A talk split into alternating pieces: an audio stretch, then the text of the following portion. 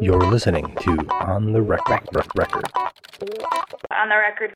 Now that really rubbed me the wrong way because AT&T was a huge beneficiary of the federal tax cut and promised to create jobs. Instead, what we see them doing is eliminating really good jobs in our state. After AT&T announced earlier this year that it's closing its Meriden call centers, lawmakers are considering stricter notification requirements. Today on the Morning Record, we take a look at the legislation. The bill would require 100 days notification from companies looking to close substantial portions of their call centers with a penalty of up to $10,000 per day for noncompliance. It would also make companies ineligible for state assistance in the future and could require repayment of past benefits. Senator Julie Kushner explains why this bill, an expansion of existing federal requirements, is necessary, while Representative Craig Fishbein expresses his concerns. Today is March 25th. I'm Mike Savino, and this is the Morning Record.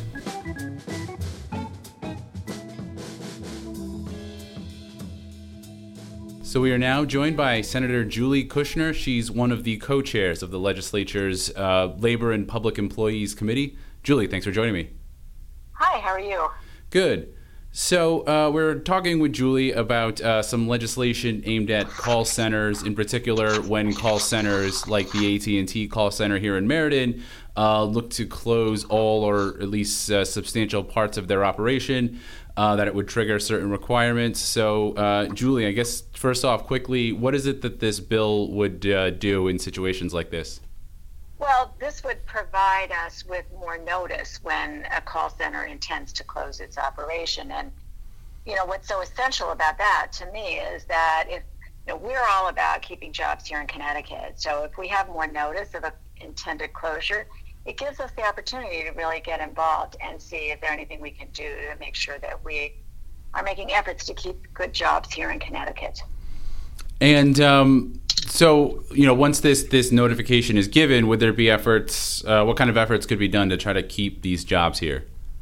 Well, I know that in in the case of other employers, when we've known that they were heading toward a move or a layoff or a bankruptcy, you know, we have gotten involved as state at times and said, are there things we could do to mitigate it? Like, are there ways we could help out the business? Um, are there ways we could, you know, look at facilitating negotiations so that, you know, we brought down costs? You know, so there's a lot of work that can go into it. And I think the other thing is to make sure that our communities are aware that this change is coming and see if there are things like that could be done to provide. Let's say it was that they felt they needed more technical workers.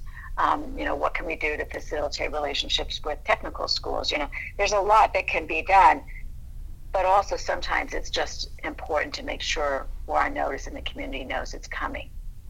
Um, particularly in the recent instance of AT&T decided to close its call center here in Connecticut, you know, that really rubbed me the wrong way because AT&T was a huge beneficiary of the federal government tax cut and promised to create jobs for every billion dollars saved in taxes they were going to create 7,000 jobs. Instead what we see them doing is eliminating really good jobs in our state. And to me you know it's important that the public has time not just to hear about this but to digest it and respond to it some of the criticism that we've seen, uh, particularly from from call centers and and uh, from the business community at large, is uh, you know there is a federal requirement already. Uh, the federal requirement being 60 days. The state law, this proposal would require 100 days to to the state. Um, in that the the fine, the potential fine of ten thousand dollars a day uh, that notice isn't given uh, is, is significantly higher than at the federal level. So you know why why do we need this at the state level and why the uh, the seemingly uh, more the more strict the stricter requirements well i think we I, I, believe we need more time to really address the problem and that 60 days isn't enough time and that if we increase the amount of time the chances are better that we're going to find solutions So that's number one in terms of increasing the amount of time. In terms of the penalty, you know, we want to make sure the penalty is strict enough that it will actually cause some change in behavior.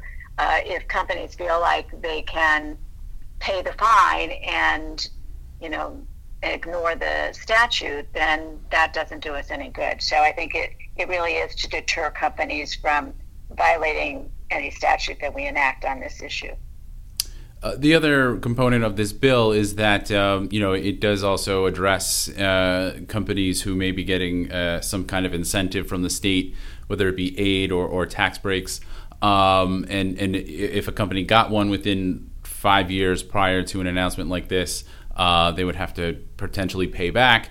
Also, it could uh, mean that they're not eligible for the next five years for any operations that remain in the state. Um, why we we've seen other recipients of state aid, uh, including in, in, our coverage area, Alexion, but also uh, you know I think ESPN has either some of them have laid off jobs or, or moved operations after receiving uh, sizable state aid. Uh, certainly, this bill targets call centers in particular, but why, are, with this component of the bill, are we only looking at call centers and, and not maybe some of the other companies who've received state aid and then not uh, kept jobs here? You know, I remember when we first, uh, many years ago, probably 20 years ago, we started talking about good corporate behavior and corporate responsibility when they get, corporations get subsidies from the state or any kind of tax assistance or tax breaks, that they should, you know, be good corporate citizens and they need to fulfill the promises they make and they need to stay in the state. And so this kind of clawback type uh, language, you know, isn't unusual uh, and we have seen it before in Connecticut. But I think right now, targeting the call centers is because, you know, there's no doubt that it's because of the recent action by AT&T, such a prominent company and such, you know, at a time when we're trying to build up new jobs, bring in new industries, and we see something like AT&T taking advantage like that. I, I will tell you that the thing that irks people the most, and you hear it when you talk to you know, people who live here in Connecticut is when we give have tax giveaways, and then the companies either don't come through, or they end up you know, coming through for a short time and then reneging on the promises that they made, and that drives people crazy because these are our good, hard-earned tax dollars, and we don't want to see companies taking advantage of it.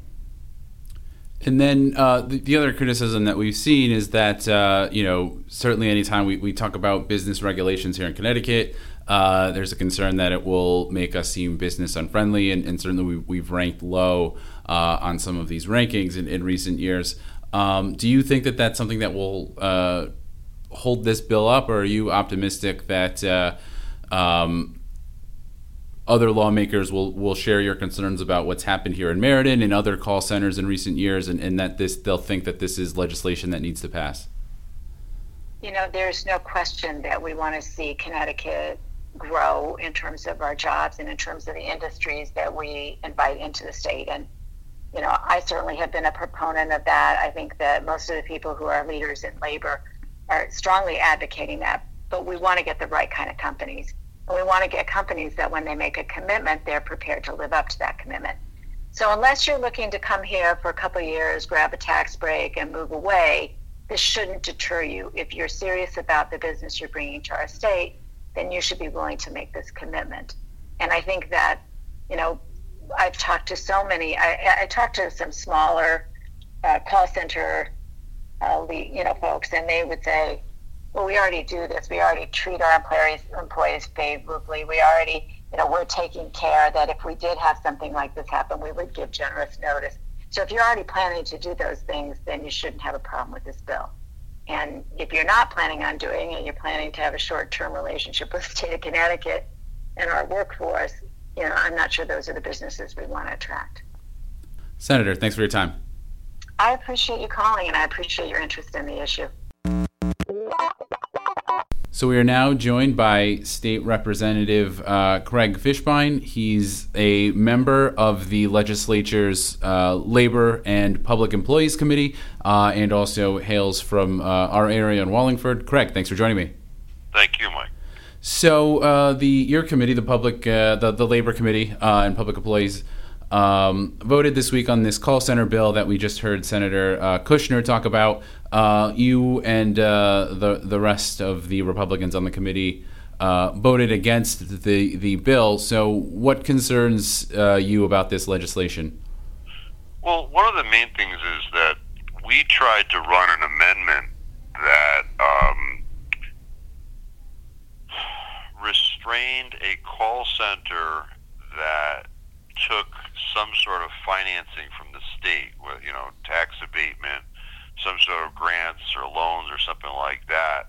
Uh, have this provision just apply to them uh, because we are of a belief that if you take from government to prop up your business, you come under different rules. But this would apply not only to those companies, but also any call center uh, that came into the state of Connecticut in the future. And so, moving to the other argument, is the problem that we want to have businesses come to Connecticut. But if a, uh, you know, let's say Sprint is looking to put a call center somewhere in the country, and they say, well, you know, in Connecticut, uh, in order to get out, once we've made that business decision to get in, there's all these other restrictions. They'll certainly think twice about bringing jobs to Connecticut. So it's another anti-business bill um, coming out of the Labor Committee, and you know, unfortunately, it passed on solely political lines, and here we are. Now, uh, this is something at the federal level that they're already required to do. Um, obviously, this is an expansion of that. This would bring it from 60 days to 100 days, uh, and certainly the fine for those who don't comply is, is noticeably higher. Uh, but it doesn't actually stop companies from moving. Uh, so, I guess what's the concern with having another 40 days of notification? uh, as Senator Kushner said, um, you know, this could give the state an opportunity to maybe find a way to keep these businesses here. Sure, and it's just you know, federal law has already gone into this area, and time and time again, I see legislature, especially the labor committee, and a uh, a bill that expands something. Certainly, this is not a pro-business bill. Um, but the federal government has already determined that you know 60 days is appropriate, and here we go, we just enlarge it. So there's really no stats as far as why 100 days is more appropriate than 60, other than it being more. You know, why isn't it 90? Why isn't it 120? Why isn't it the 60 that's already in the federal law? So, you know, it's just a matter of economic development. Uh, and, and I found it interesting at the, at the beginning of this. Uh, you had mentioned the you know the efforts to try to tailor this to um, you know businesses that that receive state aid.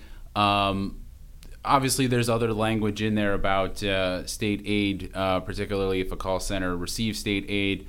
Um, you know they would have to pay it back if they've received it in the last five years. Also, they wouldn't be eligible uh, for the next five years. That's different from what you're proposing. But would you support those portions of the bill? Oh, certainly support any clawback provisions like that. You know, generally, myself and you know the members of the Conservative Caucus, which I'm a part of, are against those kinds of programs. And you know, if we take that money from the state in order to start our business or to perhaps grow our business, but then we're going to leave, I think the taxpayers are entitled to get the money back.